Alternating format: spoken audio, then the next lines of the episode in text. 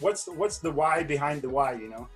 Yeah, so so that's the why is critically important, and it didn't start that like I didn't start off with the right why. I will be totally honest. Um, I was a police officer in a past life, and it was one of the funnest jobs I've ever had in my entire life. It was an adrenaline rush. My best friend since seventh grade was my partner. I don't know if you've seen the movie Bad Boys with Will Smith and Martin Lawrence, but that's what it was like. Like we just had so much fun.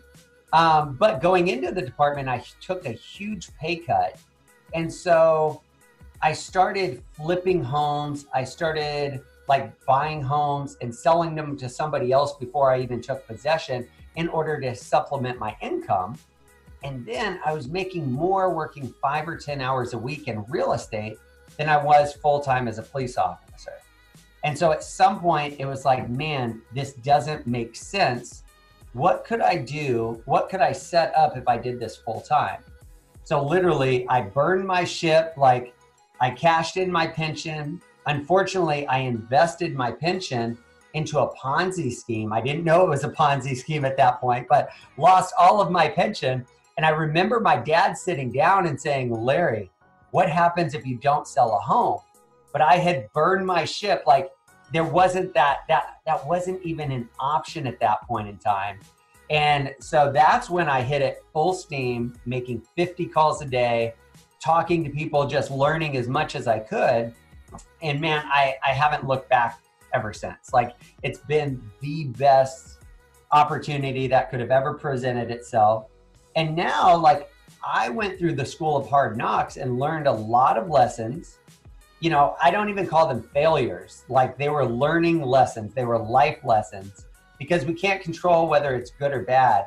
How do we take what we did because we can't change it? How do we learn it and make our systems? And and that's all I try and do is I try and take a step up every single time. And as long as we keep doing that, we keep pushing forward and b- keep building a better system over and over and over again. So that's kind of where I started. And I tell people this as I speak across uh, across the country. What is your why? Because if your why is not big enough to push you through when you're tired, when you're sick, if it doesn't, excuse my language, wake your ass up and get you moving, you're you have the wrong why. So when lots of times when I talk to agents, I'm like, how much money do you want to make? The most common answer is a hundred thousand dollars. And I'm like, what's that going to do for you? You're making sixty thousand dollars now. A hundred thousand dollars, like forty thousand dollars more, is not going to change your life. You're going to have more bills and everything else. Yeah. So I go through this example my wife and I dated in our senior year of college. Then we took a, like an eight year break. Then we came back into each other's life. I asked her out for coffee and we went to the coffee shop and my card was declined for $4.38. Wow. The pain, the embarrassment, and everything else that I felt at that point shifted. And I said, never again.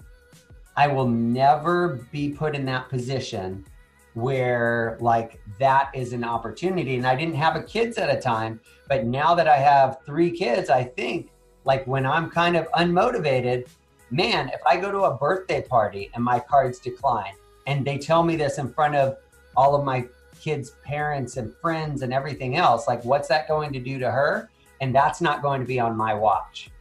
Mm. So like that is my why. Like four dollars and thirty eight cents is ingrained. It's in my journals. It's on my vision board to remind me like shit. It's not always going to be easy, right? But like if it was easy, everybody would be doing it. What's going to get you to push through? If your why is not that big, if you are not that passionate about it, you're working towards the wrong thing in my eyes.